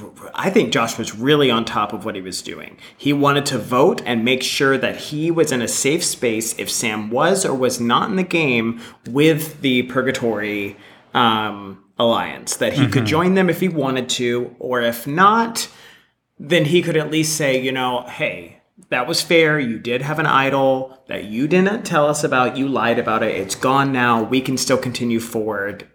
You know, we both get a free pass. I think he was doing the best thing. But if he if he distinctly said, I think Dave is with us 100%, then why would she play the idol? Now we're just Yeah. wasting we're wasting everything. And he didn't want Sam to go home. We see in his confessional, like we see him say, I don't want you to go home, but if you do, blah blah blah. The idol, shady business. Josh Josh actually is a pretty kick-ass player, at least in this episode or this um uh, two episodes. I'm, I'm pretty proud of him since I don't feel like we're getting a lot of actual substance from him of gameplay. We're just being told he's playing the game well. And I hate that. I hate being told someone's doing well. Show me they're doing well. Yeah. The other thing that this does, I think, for Josh is that by framing it in the way that he does to Sam and Mark, which isn't necessarily the way that Dave told Chrissy, and it, you could read it as a broken game of telephone or a game of broken telephone, whatever that is. Uh, But I think that Josh is quite savvy here because the way that he says this, which is not exactly the way that Dave put it, I think it throws shade onto Dave and it makes Dave seem untrustworthy in the short term to those who are left in the game. Yeah. Like it makes so if Mark is left in the game, it makes Mark trust Dave even less, and there's one less ally for Mark to work with moving forward. Gotcha. Yeah. So I thought that that was quite clever. But now here's where things really go off the rails because Chrissy clocks that Jordan is making eyes at Sam, and she points this out to Josh. And what Jordan is doing from the jury, where they should be sitting on their hands and minding their own business, is he is doing this double take uh, towards Sam. Essentially, I mean, he's doing one of two things, or he's doing them both together, which is he's doing this two times. He looks at her two times, which could either signal two idols or uh, and or vote her the fuck out. Yes. Either way, he's communicating, which is bullshit in this game. It is bullshit. I hate it. I hate it. The jury needs to get their shit together. I think there needs to be respect for the game, and I do not agree with Jordan's behavior. Like, I think it's trash. Yeah. I agree. I really, I really, really, really hate this, and I hate that it gets brought into the game. Although I did love seeing Chrissy's reenactment of it when she's telling Josh that Jordan. I love that. I'm like, girl, just say he's saying something, not like, hey, for everybody to see. he's going like this. Turn around and look at my face. Once again, though, hey, Chrissy's right, right in the middle of all the action here. And she's paying attention enough to She's the reading the That's jury. huge. She's she's communicating with Dave. She's passing notes back and forth in class. Like I love this. she's very bold. Like she's doing very well, and I I won't speak for everyone, but I just I know that when I was sitting, I'm so stressed out about paying attention to the people that are still in the game while I'm at tribal. It's actually really hard to pay attention to all the nuances and the small movements of the jury. The only time I would look over at them is when they were actively talking and getting in trouble with Jeff for speaking. I wasn't looking at their body language because you're too stre- I am too stressed out. So for Chrissy to have such awareness about her, I, I'm so I really every week I'm more and more impressed with her. We love you, Chrissy. I'm more and more impressed with her. That's huge. Yeah, and it's giving me the vibe of like, I don't know. Early on, it felt like Chrissy didn't care. She was here for Croc, and Yeah. she was just going to enjoy her time in the sand, which she hates. And, you know, just get another experience under her belt. But at this point, she's it's giving the vibe of like, I've been here for forty fucking days, and if I don't leave with five hundred thousand dollars, then what am I doing here? I know. Like she came to play all of a sudden.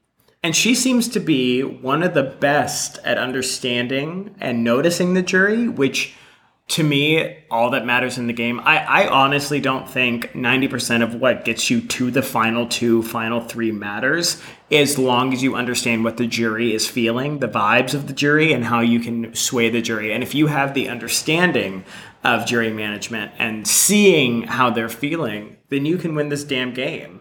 And she mm-hmm. seems to really get that like better than anything else in this game, like noticing them. I love it. Mm-hmm. I love it. And it's also like no, I don't know if she's thinking about this, but it's noticing that Jordan it has a beef with Sam, and he's pointing something out.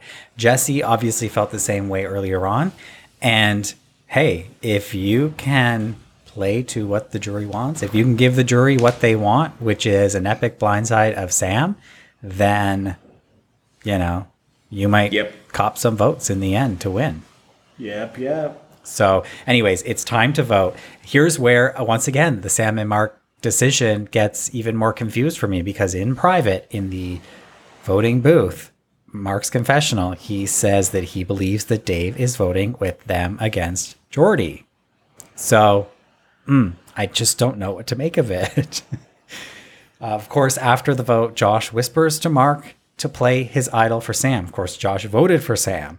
So, interesting play here. He really wanted to flush the idol but keep his allies, and I think he could get away with it. I think if it had worked, if it, if Sam had played the idol and she had stayed, I think Josh could get back in their good graces very, very easily by saying, Look, the idol's just too much. All this talk of a second idol, let's just get rid of Mark's idol and we can start fresh from here and make it to the end. I, th- I think it's not a bad idea, but Mark just won't do it. And it's great. Like you, you hear Sam say to him, Well, why are you saying that?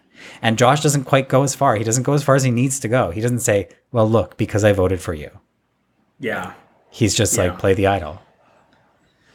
So, Well, anyways. you know, with Mark saying that he thinks Dave, I I could see a world where they they know Sam's going home in a revote, but they still feel like they mm. have a good read on where the votes are going to go.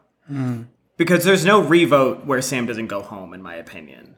But Yeah. you could at least be like, hey, I have a good read on this. I know, you know, Juicy is going to vote with us, but it's not going to matter because Sam's going to go home. Like, I could see that.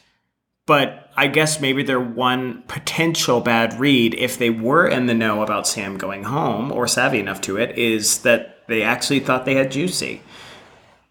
But if Juicy's with them, then there's no revote. Wouldn't it just be 4 4? Wait. No, it, it would be five. five, three. Oh. Well, shit. Fuck, I don't know. I uh-huh. got a lot of questions. I got a lot of questions. But here we are. They did not play the idol, and Sam is voted out 5 3. Josh flipped. There we are. Uh, the oh, tribe oh, you is sent back. To, scallywags. the tribe is sent back to camp, and Jonathan turns to the jury. We get a great moment here we don't often get where he says, Did you enjoy that? And Jesse says, That was epic. so sad. The story does not end there because I think we need to talk about Sam's jury villa. Yes. And this is our first time, like, where the jury villa actually plays into it. I, I mean, I don't know. This is my first jury villa I've watched. You haven't watched them? I've never watched the jury villa before. oh, okay. So this was very fascinating to me because I didn't know how all of this works. I mean, I'm used to watching Ponderosa in the US. It's a little bit different because we see Sam immediately get into a car and phone her mom and tell her everything that happened in the game. I know. Wow. I love her family laughing at her move of taking the idol. Yeah. uh, so that was that was fun to watch, but wow, where it gets even juicier than Dave is at the dinner back at the jury villa, where Sam Sam has this uh, this this physical behavior she does when she's uncomfortable. I've noticed it at tribal. I've noticed it in conversations where she puts her hand under her chin, like her fist under her chin. Uh huh. Have you noticed this? Do you know what I'm talking about? and tilt her head side to side, like it's a little back bit like and forth. sheepish and you can see you can see her brain working you can see her Mm-hmm. kind of like it's just a body language thing she does and it's always It's when she's a little bit uncomfortable it's Yeah. adorable uh, wow well she's having to use it in this dinner because it's frosty Oh, nobody's talking to her it's so awkward i mean Khan's serving her the food but it's so frosty. Jesse won't make eye contact with her, and but then she turns on jo- Jordan and basically reams him out for communicating something from the jury, where she's Yeah. like, "You're not supposed to do that. You're just." You broke the rules, you know? And I'm glad that somebody says that because it is fucked up. And she's kind of like, you know, you, we're playing a game here and there are rules that we are supposed to abide by that, of course, the producers do not adhere to but I wish that the players would because I'm playing within the confines of this game, and I wish that other people would too. But uh, Jordan Yeah. just pretends like, you know, when you're you get caught doing something bad as a kid, and you know you've done something bad, you know the other person knows you've done something bad, but you just pretend like you haven't. He's like, I didn't do anything. What are you talking about? it's so frustrating. Oh, like even if she knew, actually, I honestly think this could benefit her in the future, and we'll see. We'll see how well she's able to reincorporate herself into Khan's life and to the twins, and especially to Jesse. If she's uh, based on her social media, her and Jesse seem to be very friendly. They seem to be very tight. I haven't seen anything about her and Jordy, but her and Jesse seem to have a friendship, which is really sweet to see. Now, if she's able to incorporate the fact that, like, look at the cousins, look what Jordan did, even if she knew she was leaving the game, she'd be to look how sore a loser they are. Look at him fucking up my game and ruining my game for me and affecting the votes and breaking the rules. She could use this to her advantage to be like, look at the people I was playing with. I had to work my ass off to navigate these people and really maybe get Mark some more votes or some more leniency. I think this could really, really benefit her the fact that she's calling out him breaking the actual rules of the game. Mm-hmm.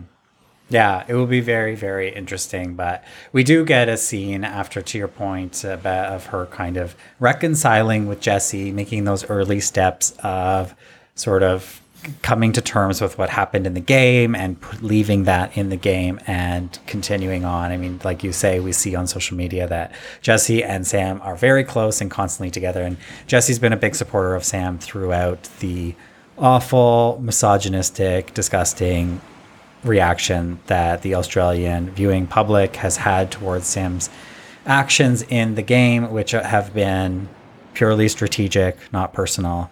Um, so it's been nice to see Jesse support her, even though sort of like all of that negativity is coming from a move that was made against him. I think it shows that he is a big man and a good sport. So Yeah. yeah, I'm happy to see them back on good terms. I hope So- it helps in the long run. I I kind of view um, Jesse and Jordy as KJ and Sophie.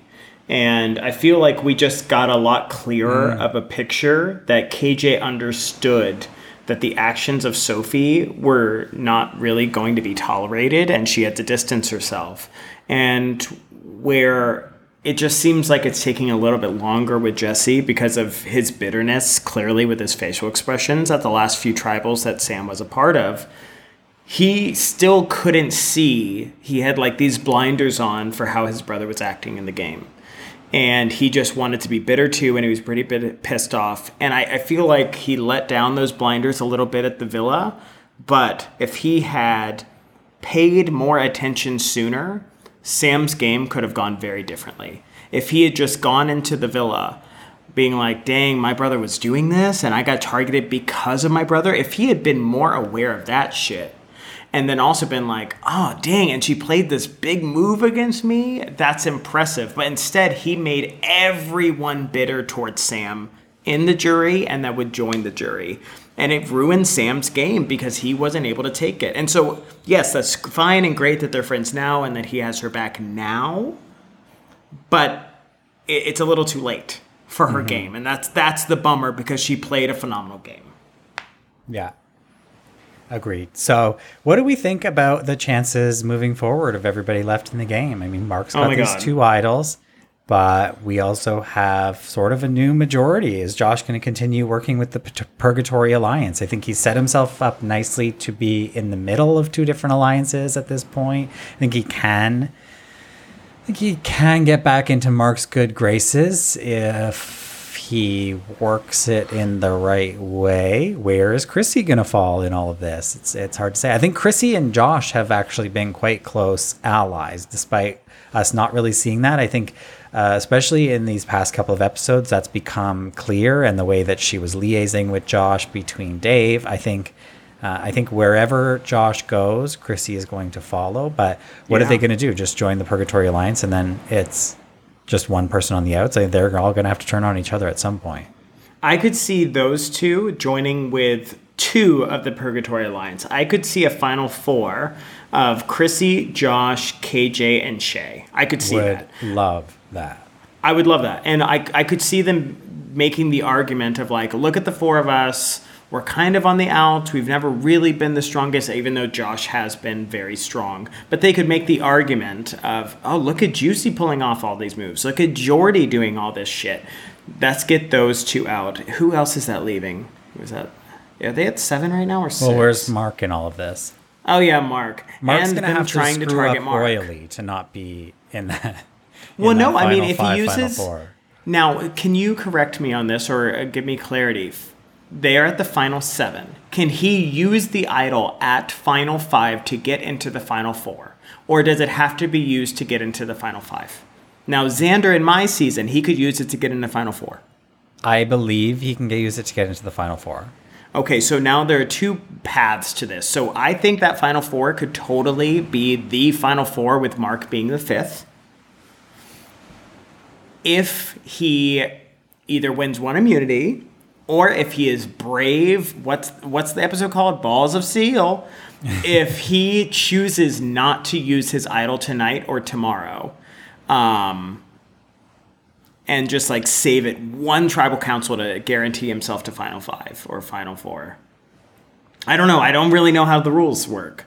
Yeah, if sure I'm it's Mark at this point, I am playing the idol. If I don't win immunity, I am playing the idol at the next tribal, hanging on to that last idol for hopefully the last time that you can use it. But yeah, I do think he has to win immunity in the next Yeah. some at some point within the next three rounds to get there, because But I could see him being such a final clear five. threat. I really could see him being final five because even though he is a big threat, Sam took the brunt of the threat level. Sam was the one that everyone was gunning for. He might, and he has. I honestly think the best relationships of anyone there other than Chrissy. I know, but I think is- that's the problem for him. I think at this point, now that we're at the pointy end of the game, he, oh. those relationships are going to become a liability for him because he is too well respected to take to the final. You know what I love? We always film this, or we always record this right after the episodes. I love that right when we hang up from this, I get to watch this week's first episode. so I I'll know in about an hour, and I'll be like, "Oh, Hey, people who are listening to this already know the answers to these questions. I and know They're it. probably like, these guys are so out to fucking lunch that I should have just not released an episode for week eight. Uh, so- Sam deserved the episode. She it may be late, but. Sam She deserved deserved this episode. Hey, this might be a good time to say Sam has been a huge supporter of Drop Your Buffs, and uh, she has uh, become, I don't, I don't want to get too hyperbolic here, but I think she has become a friend to Ricard and I. She has sort of DM'd us live throughout her listening of the recaps, just commentating on our commentation, commentary commenting on our commentary uh, throughout the game, and it's been uh, very, very, very fun to get to know Sam. And we have a big announcement, which Ricard already spilled a little bit earlier, that we are going to be having a conversation with Sam on this podcast in the coming days about her game uh, in this season and all of the things that we did not see. And I cannot wait to have that conversation. And so you will get that in your podcast feeds very, very soon uh, in the next few days, hopefully. So I cannot wait to talk to Sam. I'm so excited. I mean, I, it's going to be weird for me. I've I've personally never interviewed someone. Now, uh, yeah, so that's going to be pretty exciting. I Yeah. I feel like I know her, and so I know it'll just be a very fun, casual conversation, getting all the tea. But it's it, it is a little bit stressful for me because you you've interviewed some big people. You have interviewed all the greats, and I've only had casual conversations with all of those same greats. I would be intimidated to ask them about their game. I think you'll do just fine. I'll coach Yeah. you through it. We'll go do some practice rounds or something. Perfect Okay. FaceTime. we do have one more thing that pertains to a Oh my current player. I almost forgot. We have a voice memo. We have a voice memo from somebody who's iconic, who we haven't shut up about for two hours. I know. So we got, I got for once, everybody's scared to message me. They always message your ass. I got a voice memo from Chrissy. We Love. have another iconic voice memo from Chrissy. Let's play that now. What is up? Drop your buffs. What's happening? Oh, that's the best. You guys are amazing. Someone put on my Insta to have a listen because you guys were talking some smack about me. I love it. I absolutely love it. Um, in that first challenge, man, I was so shit. I nearly died. Like defib died. Yeah, I'm loving it now because I'm competitive, so it's so good. Ah, too funny. Thank you very much. Thank you very much for noticing that I am not the worst in the team at the moment. I'm not winning any of the necklaces though. That sucks. Um, yes, Joker. I don't understand why he didn't take me. I definitely would have maybe listened. I definitely wouldn't have. It was probably a good choice not for him to take me. What is that Purger Decory? I, I still literally cannot say it. What, why not just call it, you were shit, you're going to go somewhere else for a while, you might get back in. I need to also say thank you for the hair feedback. No, I got so grey, because I mean, these are the important things about Survivor, hair and makeup. I got so grey that when my hair was up, you couldn't see them with my buff headband thing on. So the time that I wore it down, everyone got to see how bleached it was from the sun. Wow. Thank you. Glowing up. Love it. Um, what else? You guys are so good. I listened to a podcast uh, after you guys a couple of weeks ago. I'm not going to mention their names. Starts with S. They were so savage and mean. They're so dumb compared to you. You guys are way better. All right. Talk soon. Oh my god. This is the most iconic voicemail I've ever gotten. I think I said that after the first Chrissy voice memo, but this is exceeded all expectations. It's so good. I love that she'll say something and then like react to herself. Oh yeah, she's having a conversation with herself. Uh, so okay, good. a couple things to take away from this. One, actually, I really only have one big takeaway, and it is that purgatory henceforth shall be known as "you were shit." I love it. So the You Were Shit Alliance of three. Someone from the "you were shit" alliance is gonna win. God, I hope not. Uh, this was great. Defib died. Defib died. I'm using Best that. quote. I, that's going to be on my Twitter. I feel sorry for whoever this S podcast is. Luckily, a lot of Survivor podcasts start with the word S, so, letter Yes. S. So uh, we will never know for sure who she's talking about. But boy, I do not want to be on. Hey, who told Chrissy we were talking smack about her?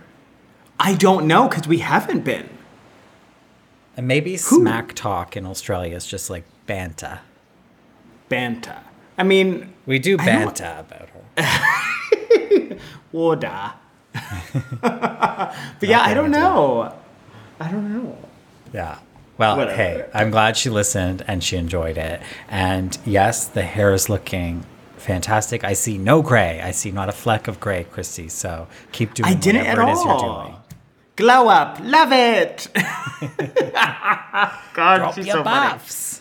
I love her so much. It's iconic. She needs to be given her own show. oh my God, what? Hey. She's gonna be the host of American. She should be the host of something. She should host Jury Villa because hey, after Maybe. that Jury Villa, I'm like, well, there, there's a show here that is juicier than any Housewives I've ever seen. So oh, absolutely. yeah, it's good. Maybe they need a host too, or she could like host The Bachelor or something. That would be fun. She could be the new like Nick Lachey, Vanessa Lachey on Netflix. Just give her anything. I will watch her do anything at all. speaking oh. of speaking of hosts, one last thing before we go. This Oh God. photo of Jonathan and Jeff Probst that has been posted all over social media. It was people It's tried very hard. People tried very hard to debunk it, as Jonathan said that it was a deep fake. But it turns out not to be because Jonathan. So, well, it was CGI because they took a picture in a shitty parking lot together and then photoshopped a background of palm trees.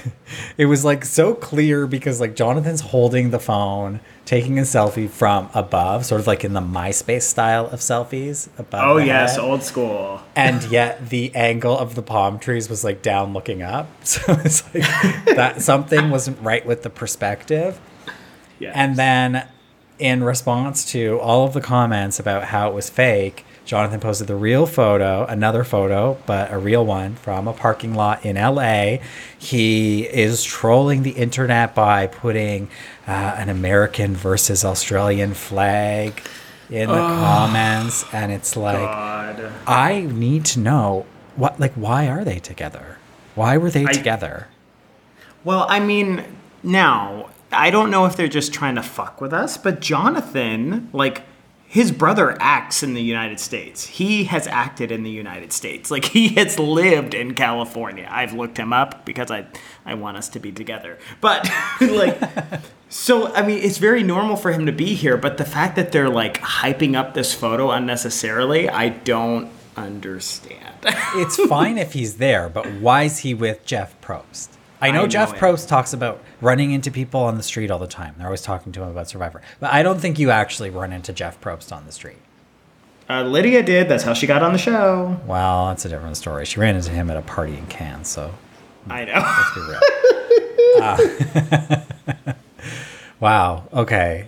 Well, see what comes of this. Australian versus U.S. season. Whew. Oh my god, please. I would die. Please. I would die. If only we knew a U.S. player who would want to play against Australians. If We'll only. Sandra. You know, Jeff was probably so pissed off that he didn't get Nina that he Oh. was like, "This is it. We're doing an international season." I could see it. I mean, he had the opportunity. They turned down Nina. Well, we don't know that they turned down Nina, do we? no, we do know. We do know. Because well, she was the in the story. running. Hmm.